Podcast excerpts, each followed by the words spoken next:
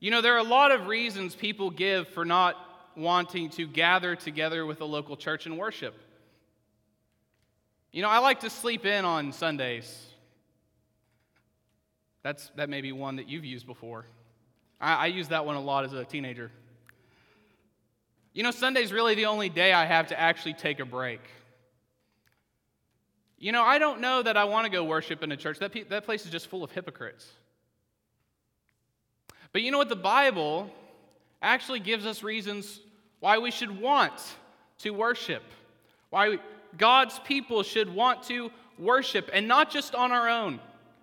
You may know some people who say, Oh, I love to worship God. I, I like to go out in the woods and experience Him in nature. I, I, like, I like to go out fishing, you know, and I just feel connected to God. There, there are people who say, You know what? I like to read my Bible every day. But, you know, to go to church, I don't think I have to go to church. I have Jesus, I, I don't need church. You know, if you do research in our country, you'll find that most people have no problem with Jesus. Jesus is fine, Jesus is good, we can deal with Jesus. They got a problem with the church. I don't know about that organized religion. Some of you may have children or grandchildren or, or, or parents or, or siblings who say that very same thing. You know, I just don't know about this organized religion thing. I know I do. But the reality is, the scripture tells us again and again God's people want to worship God with God's people. It's just true. As we've been journeying through the songs of ascents, Psalm 120 through 134, we're just seeing just the very basics of being God's people. We began with repentance. The act of saying no to those things that lead us away from God and therefore saying yes to God. We talked about trusting in God's providence, trusting in God's care, trusting in God's provision and who He is and what He has done for us. And now we arrive at the very basic thing that those who have repented and those who trust in God do, which is worship. You know, the Greek word that's often used in the New Testament for worship, characterizing what the church's worship looks like, is, is one, in one sense, meaning worship, but it also is tied closely to the idea of service, such that worship in itself is not just some term we can throw around, but it's actually our service to God. And more importantly, it's God's service to us. God's people should want to worship God, especially with God's people. It's just the most natural thing for someone who is in Christ to do. Is the most natural thing for a Christian to do. You know, and we see this in the psalm. It begins, I was glad when they said to me, Let us go up to the house of the Lord. It wasn't, I was groggy, I was yawning, I was tired. It wasn't, I was upset or I was bored or I was indifferent. I was glad when they said to me, Let us go up to. Even the thought of going to worship God was a source for joy for the psalmist, who is identified here as David. It was a source of joy, source of gladness. Even if everything in the world is going wrong around us, we can be glad that on Sunday morning, what do we get to do? We get to join with our brothers and sisters in Christ and worship God, the one true, living God. And, we should want to do this. And, and it seems to me that when we find ourselves in a state where we don't, something is utterly wrong. And you know what? We can easily point fingers. You know, I used to enjoy worshiping, but that was when we had twice as many people in the room and it was a lot more fun. You know, I used to enjoy worshiping, but that's when the preacher that was here when I came to this church was here. And, and I just can't, I just can't stand the new guy. He's just, he just does not want to know what he's doing. You know, I really enjoyed church here, but then we changed song leaders, and, and some of the people who used to volunteer to play instruments stopped volunteering, and it's not as good as it used to be. I don't really feel it anymore. It's not joyful, it doesn't get my heart in the right spirit. There are a lot of things, there are a lot of things that we could point fingers at. But we should always, when we're in a state where we do not find the worship of God to be a joy, to be something that brings gladness to our heart, shouldn't the first thing we do to be to point the finger at ourselves, to look ourselves in the mirrors and say, What is wrong with you? I mean, the scripture makes it clear what's wrong with you is you're a sinner, that you want to worship things other than God. And truthfully, it may very well be that there is something outside of your life that is the problem and it's not you. But it seems to me, in my own experience, and I'm just speaking from my experience, when I don't want to show up to worship God, it's my problem, not the church's. Not my brothers and sisters in Christ who faithfully go there on Sunday. It's my problem. I, I, I, may not like the music, or I may not like the prayers, or I may not like the volunteer who goes up and reads the scriptures. He's kind of a hick. I'm from Oklahoma, so that was a common problem. But the reality is, it's not their fault. And you know what? It's not God's fault either. When I am not glad to go to church and worship God, it may be because there's a sin in my life that I am ignoring.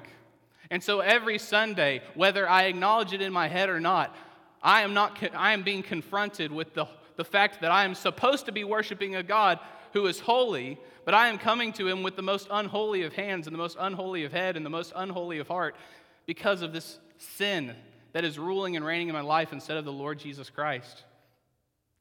It, it could be it could be that I have begun to worship something other than God. I may have even begun to worship the things that were meant to lead me to worship God. I may have begun to worship that preacher that I used to love. I may have begun to worship that family that sat next to me, and they made every Sunday more better because their kids would be laughing and smiling, and now they're not there. The reality is, whether you know it or not, our hearts want to worship something. And listen, there's a ton of people out, out of this room this morning, whether they're in church or not, and their hearts are worshiping something. Worship and service are tied so closely to, together. You know, it's the great theologian Bob Dylan who said, You're going to serve somebody.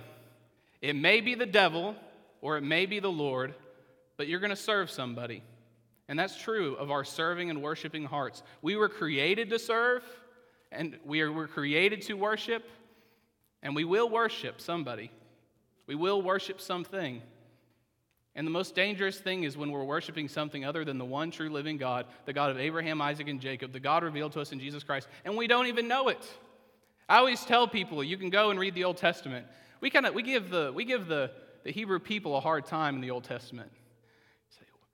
They just got delivered out of Egypt and they wanted to make a golden calf. You know, one of the Psalms says that they worship these idols and they see these idols. They, they have eyes, but they cannot see. They have mouths, but they cannot hear. And you, as you worship them, become like them. And we say, oh, these foolish Old Testament people. Oh, well, if only they had the Spirit of God. You know what I tell people? We live in a secular age, so we may not worship statues made by hands, but we certainly worship things and people. And the reality is, at least they were smart enough to know it when they were doing it. Because we go about our lives saying we worship God, and, and everything in our lives betrays that. We say we worship God, but Monday through Saturday, do we give Him a lo- whole lot of attention? I know people who say they worship God, and they don't give Him a whole lot of attention on Sunday morning or Wednesday night either.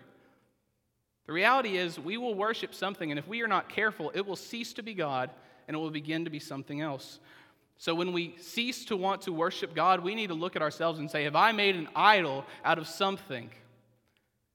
Have I allowed a sin to rule in my life that is keeping me from worshiping God truly? We should point the fingers at ourselves first. But here are three positive reasons this psalm gives us for why we should want to worship God. The first is that worship gives us a framework for life. Worship gives us a framework for life. You know, as you live in this world, you probably experience just the feeling of being pulled in all these different directions. It, it's almost like your heart, your head, your, your, your, your life as a whole is being pulled by everybody and everything. They all want you to do something. I don't know about you, but I have one of those families that if I lived 15 minutes from them, they'd be trying to fill up my calendar every day of the week. And that's just my family. That doesn't include my kin, which are the people that are kind of related to you but aren't really related to you. Okay, maybe you don't know about that. I think in East Tennessee you do, though.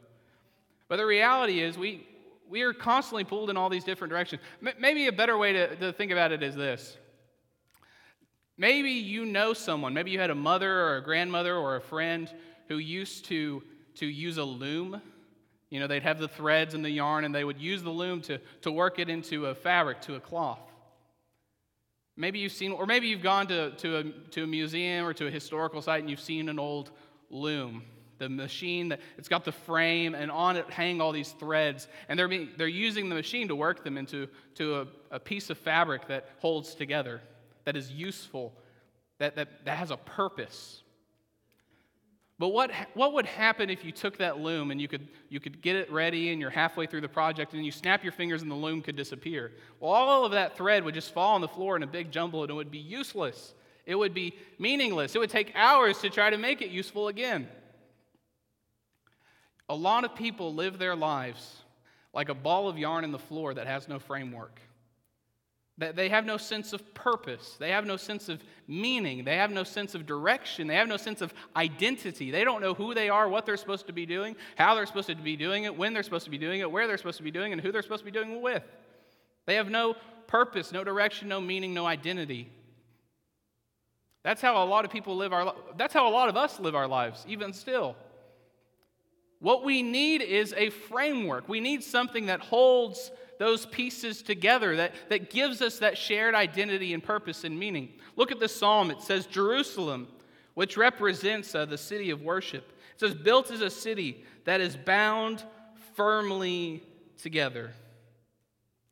A city that was built to be bound firmly together. It has a framework, it has sense, it has structure, it has meaning.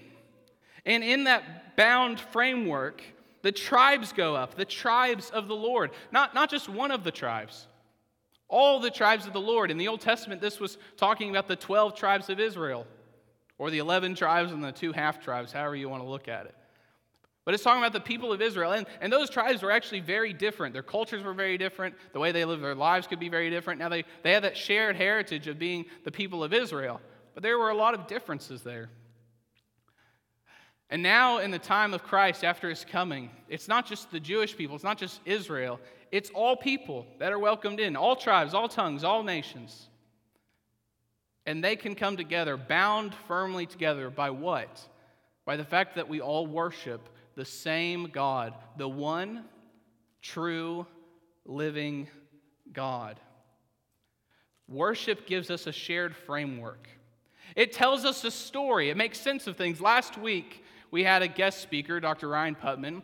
And, and before our service began, he actually did that joint Sunday school, if you were able to be here, uh, with all the adults. And he talked about a Christian worldview. A worldview being the, the ideas that you have, the, the story that you tell yourself about the world around you. And that worldview, the way you view the world, affects how you are interpreting the things that you see, the things that you experience, the things that you take in. And he was saying that, that a Christian worldview gives you specific answers to specific questions. So most worldviews are trying to ask questions like Who am I? Where am I? You know, what's the problem with the world? What's the solution? And he walked us through, and you know, the Christian answer is Who am I? I'm, I'm a human being made in the image and likeness of God, made to serve and worship Him. Where am I? I'm in a world created by God, and all of His creation was good. In fact, it was very good. But what's the problem? Well, human beings, through our own choices, have decided to rebel against God and disobey His word, such that sin has entered into this world. Evil has entered this world. The result of sin, which is death, has entered this world. And what's the solution? The solution is that instead of abandoning us, instead of ignoring us, instead of leaving us to our own devices, God stepped into this world. The, the Son of God took on human flesh and lived in this world without sinning. He never took part of the problem that we have. And he went to the cross and died for us, taking the penalty for our sin, which is death. But then he was raised from the dead, defeating not only sin, but also death itself so that one day when he returns, we will all, we will all be raised from the dead, and some of those will be raised to eternal life with God, and some of those to eternal death apart from God. That's a story that we tell in part or in whole or in, in different ways every time we gather together to worship God. It's that story, it's that framework that gives our life meaning and purpose, gives us identity, who we are, gives us an understanding of where we are, gives us direction. And so, worship gives us a framework for life, a very important thing to have. Worship also flows from our relationship with God. It says that these tribes of the Lord go up to Jerusalem to worship. It says in verse 4 as was decreed for Israel, as was commanded of God's people, to give thanks to the name of the Lord. Worship's an interesting thing because it's both a command that God gives us and a thing we freely do. You know, some people want to pull those two things apart, but it seems Scripture wants to hold them together. As was decreed for Israel, as was commanded, as was ordered, as was ordained by God for God's people, that they would worship Him. So, worship isn't just something that we, we do because we feel like it or because it makes us happy. It's something we do because God commands it of us. It's the very natural thing that we do for a holy God who is our God. But it's also something we do as a way of thanking God you know, worship isn't, worship isn't an instrumental thing. It's not something we do in order to gain God's affection or salvation or, or, or privilege. It, it's something we do because we already have those things.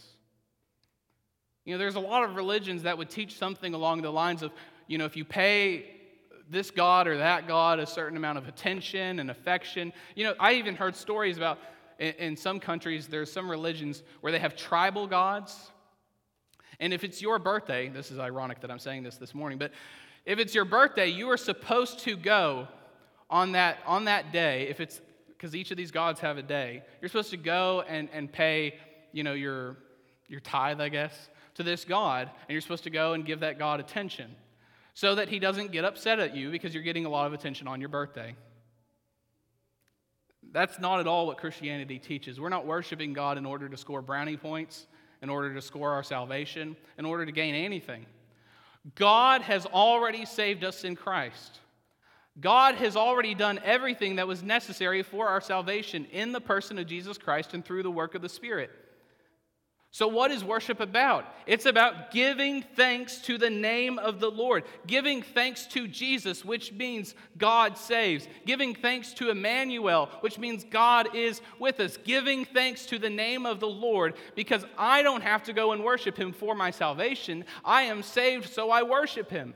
Worship is what a saved person does. Worship is what a person who has repented and had faith in Jesus Christ does. Worship is the very, the very act of following Jesus Christ. It's the very most, it's the most basic thing.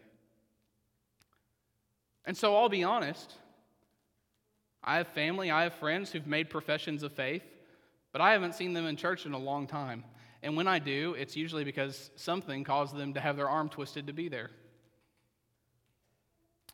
And I'll tell you this I'm not their judge. I don't know the state of their heart. I don't know the state of their soul. But I don't have a whole lot of confidence in it.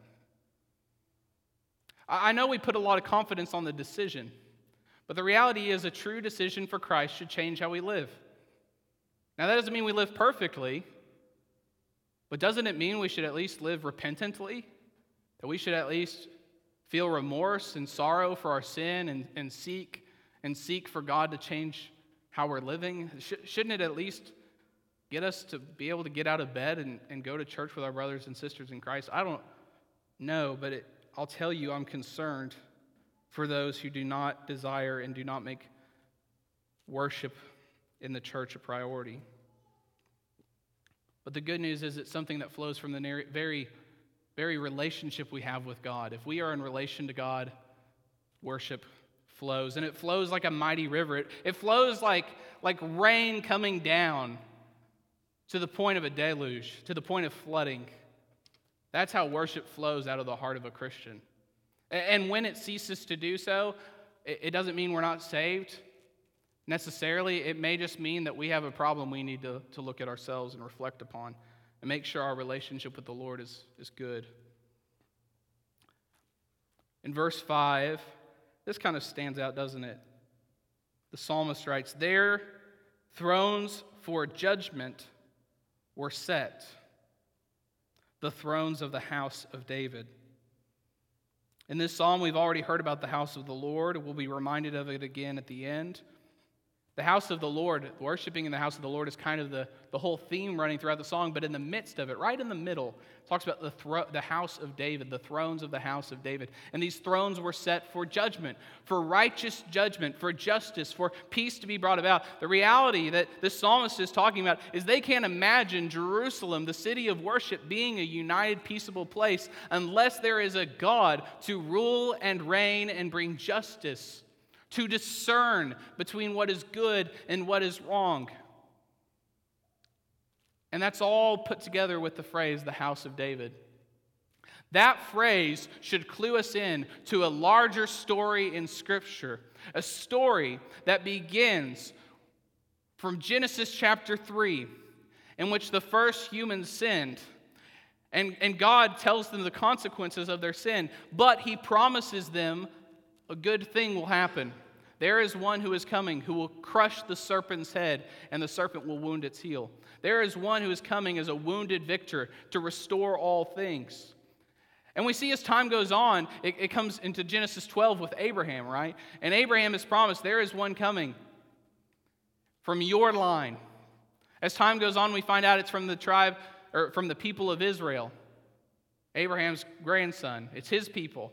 We find out later it's, it's the tribe of Judah that it is coming. And we later find out it is actually from the line and lineage of David that the Christ, the Messiah, the one who is coming to save, is coming. The wounded victor, promised all the way in Genesis chapter 3, is coming from the line and lineage of David, such that he is truly a Davidic king, representing, representing God's rule and reign in all that he does. Jesus Christ was that Messiah. He was the one who came to deliver not just Israel, but the whole world. And as he comes, he comes with a decisive word.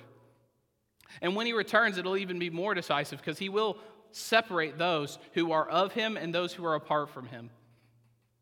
But our worship should be centered on that decisive word of God, the true justice of God, the, the judgment of God, not on our own judgment, but on the judgment of God. It's His decisive word that we hear, that we obey, that we respond to. And that's why in our worship service, everything ought to be focused on the Word of God. We should be reading Scripture in our service, and not just Scripture for the sermon. We should be, we should be referencing Scripture in our prayers and in our songs, and the songs should be drawn from the truth of Scripture. Why? Not because we're mere biblicists, as if this is the only thing that we know, but because this is the Word of God and everything else isn't. Because this tells us everything we need to know for faith and for life in Christ. And so, our worship services, if we only have an hour a week together, should be focused on the Word of God. And listen, there are good Christians, there are good intentioned Christians who still would, would want us to be distracted from focusing on the worship of the one true God on Sunday morning because of, of, of what we've grown up with or what our preferences are.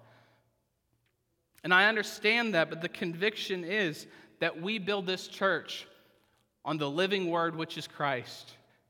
And we give the language of our church as the word, the written word of God. And we focus on Him and we focus on what He's taught us in His word. Those are three reasons we should want to worship God because it gives us a framework for life, because it flows from our relationship with God, because it reminds us of God's decisive word, which should be the rule of faith in our life.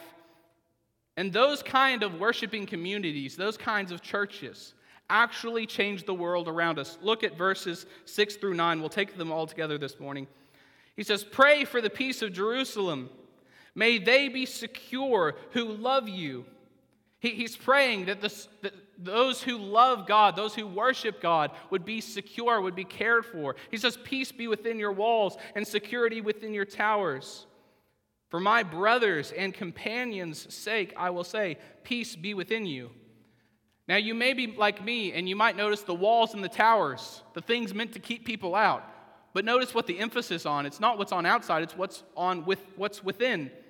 Peace and security within you, within your walls, within your towers. The focus isn't on keeping people out, it's on taking care of who's inside. He says, For the sake of the house of the Lord our God, I will seek your good. Worshipping communities change the communities around them. Worshiping communities change the neighborhoods around them. Listen, First Baptist Church of Alcoa was not placed here by God because there's a neighborhood filled of people that we can draw into our membership. No, no, no, no, no. God put First Baptist Church of Alcoa here because there is a neighborhood that we need to care for. He put us here not so that we had a bunch of prospects that we could go door to door and pull into our membership. He put us here so that we could bless and serve our neighborhood. That's what the church is here for to spread God's kingdom, to be a light to the nations, to the neighborhoods, to the communities, to the towns, to be a light on a hill, to be salt to the earth. We are here for the people around us.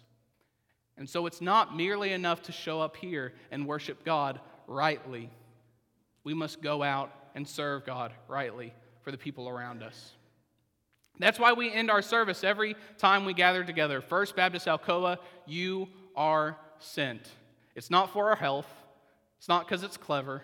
It's not because we saw some other church do it and we thought that's a good idea. It's because when we gather together, we, we worship the one true living God. We worship Jesus Christ in the, in the power of the Spirit, and we walk out these doors as people who are sent to serve the people around us as sent ones, as missionaries to our communities. And so it's not merely enough to worship God rightly here, we have to worship Him out there. Okay, this is where I would normally probably end the sermon. But there's a little bit of application I want to walk through. Something that isn't necessary, it's, it's direct, it's connected to the sermon, but it's not directly tied. And so I'm just going to ask you to follow along here. This is the application I want us to look at this morning. It will be a lot quicker than you think, maybe, depending on how long you think it's going to be. The reality is, if we are going to have good worship in here and we are going to worship God and serve people out there, we need to actively participate in worship. We can't be merely passive in how we worship God. And so here's five, I know five, uh, things that I'm going to suggest that as challenges to us as a church. And, and this is where, if you don't take notes, I'm going to ask you to either pull out your phone or grab your bulletin and just write these five things down. It, it's, this might be good for your health, I don't know. The first one is this when we gather together, we should sit together. Now, if you don't know what I mean by that, let me explain. We should sit together. If, if you haven't noticed, this is a large sanctuary. It's not very full. Actually, up here I can see, you know, everybody, and I can see all the empty space between you all. Now I know that some of you sit where you sit because that's where you sat for years or for decades. Some of you sat there when your kids were still here before they grew up and moved out. Some of you sat there with your spouse before they passed away. So I understand why you are where you are. But I want to encourage you. I want to encourage you, and if you really can, starting next week, instead of spreading out in this room, to sit together. It would be great if you would sit as close to the front and as much in the middle row as you are humanly capable of doing. Really, if we could fill the, the first six or eight rows with people and, you know, fill them up from the front instead of the back, that would make a huge difference. You may not think it, but I'll tell you a few reasons why. If we have a guest show up and they look around the room right now, they'll see all the empty space between us. If we all sat here, yeah, there'd be empty space around us, but they would actually see that we have a good little group. Not only that, but if we all sat together, you know what? They may get a really strange idea that we might actually like each other. Wouldn't that be awful if a guest showed up at church and thought these people actually like each other? But they would. Not only that, but it's better for your worship. You know what? Some of you, and if I sat in the back, I'd be one of them. You see that I'm a little bit of a four eyes as well, can hardly read the screen or can hardly see what's going on up here. In fact, if y'all really wanted to see what I was doing, I'd have to come down on the floor and then I'd be too low for you.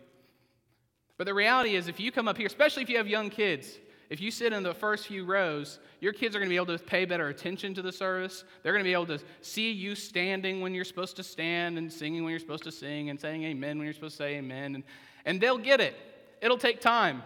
Yeah, they may run around a little bit, but we'll forgive them, okay? But if you were up here, you'd be able to pay, pay better attention and be a better part of the service. Not only that, if you actually sat together, you'd be able to hear each other. You'd be able to hear each other say amen. You'd be able to hear each other sing. And you know what? When guests are here, they would do the same thing. They would sit here and think, wow, this church actually sings songs. I wasn't entirely sure when they're all spread out in a big room.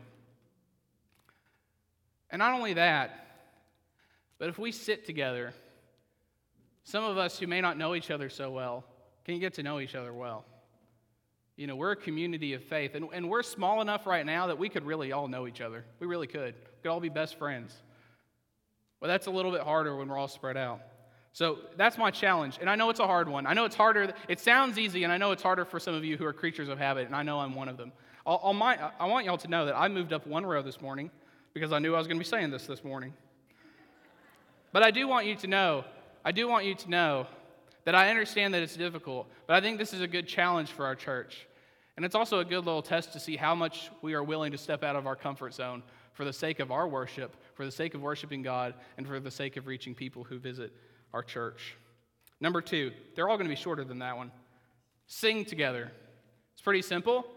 We sing music that is, that is the words are drawn from Scripture. I don't know how many of you sing. I don't know how good you are at singing, but sing. Just sing. It'll be okay. We're commanded in Scripture sing to one another psalms, hymns, and spiritual songs. So, you know, take care of your voice in the morning and uh, get ready to sing. And you know what? If you don't know the songs and, and you don't know the tunes, you don't know the words, that's okay. There's an easy fix for that. We send out a weekly email every week. It lists all the songs we sing the next Sunday. It never goes out later than Wednesday unless there's a dire emergency. Sometimes it goes out before that. Has all the songs, and you know what? If there's one you don't know, you can click on it, and it'll take you a playlist that has all those songs in the versions that are closest to the ones we sing on Sunday. It would be a huge blessing to the people around you and to any guest that visits our church if you came prepared to sing with your brothers and sisters in Christ on Sunday. Not only that, here's the third one. I made them all S. This is a very Baptist list, okay? You'll see why. Study together. Study together. What I mean by that is, some of you are note takers naturally. I didn't have to tell you to pull out uh, and take notes this morning. Here's the deal I understand. Naturally, I don't want to sit there and write notes, especially during a sermon.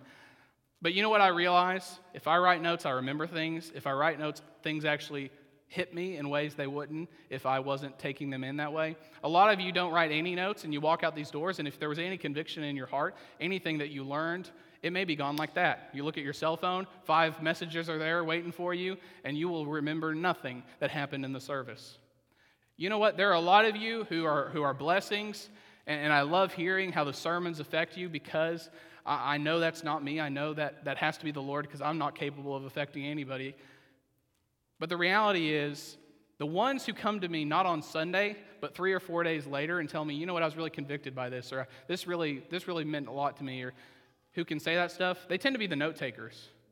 Because they actually they took, the, they took the time to think about it in the service. They may have looked at their notes later in the week. And if you don't take notes, maybe, maybe the thing for you is to go back and listen to the sermon online later.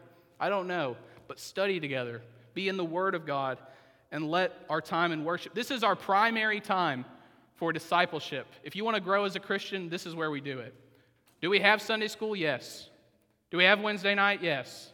But the primary time in church, in church history for 1,500 plus years, the primary time where people grew in their relationship with Christ as a group of people was Sunday morning at a Sunday service. Number four, say together or speak together, whichever you like better. Say together. You know, when we, when we end prayers, you're more than welcome to say amen. And, and listen, you may not believe it, but I would be totally fine if when I was preaching, someone said amen or praise the Lord or hallelujah. Hallelujah just means praise the Lord. I don't know if you to know that. But you, participate in the service. Don't, don't just let this be entirely a monologue. Although I might like that, y'all might not like it so much. You know, when we have a preacher, whether it's me or somebody else, and they say, they quote scripture in a way that, that hits right, you can say amen. If they say something that's just true from the Bible, you can say amen. It's okay. And listen to this not only that, when we do the call to worship as we begin our service, get up, read the scripture with us, participate in the service. We read that together so that we're all united in that, in that call to worship. And not only that, when we do our scripture readings before the sermon, we usually end it by saying, This is the word of the Lord. Again, we do that because this is the word of the Lord. Yes, it was written by men, but as 1 Timothy 3 no, sorry, 2 Timothy 3:16 says, all scripture is breathed out by God, and it's profitable. Hebrews 4:12 says us that it's powerful. This isn't just the words of men, it's inspired by God. So we say at the end of our scripture reading, this is the word of the Lord. And you know what you can say in response? Thanks be to God. Because we are thankful that God has revealed himself in his written word to us. And finally, this you can stay together. Now, you might just be thinking that I'm, I'm referring to the fact that you should all stay members here and you should keep attending and, and don't jump ship. Okay, sure, I mean all that. But really, what I mean by stay together is this there are many things that could take up our time on a Sunday morning. There are many things. And right now, as we have guests attending our, our services, the thing that we need from you is as much as you can be here, be here. Really. I mean, really be here. I mean, if, if five of you go on vacation, it's noticeable. It really is. So if you're able to be here, if you're able to rearrange your schedule to be here on Sunday, you can. I'm not talking about people who are providentially hindered. If your health is keeping you from being here, you don't have to be here. If you really have to go see your grandkids, I'm, i get it. But if you can be here, it would be a blessing to the people around you. You may not realize it, but just showing up is half the battle. We are in a, a battle, we are in a spiritual war. And the only way we can fight it is if we show up under God's word for Christ in prayer, worshiping Him with all our heart, soul, strength, and mind. Let's pray.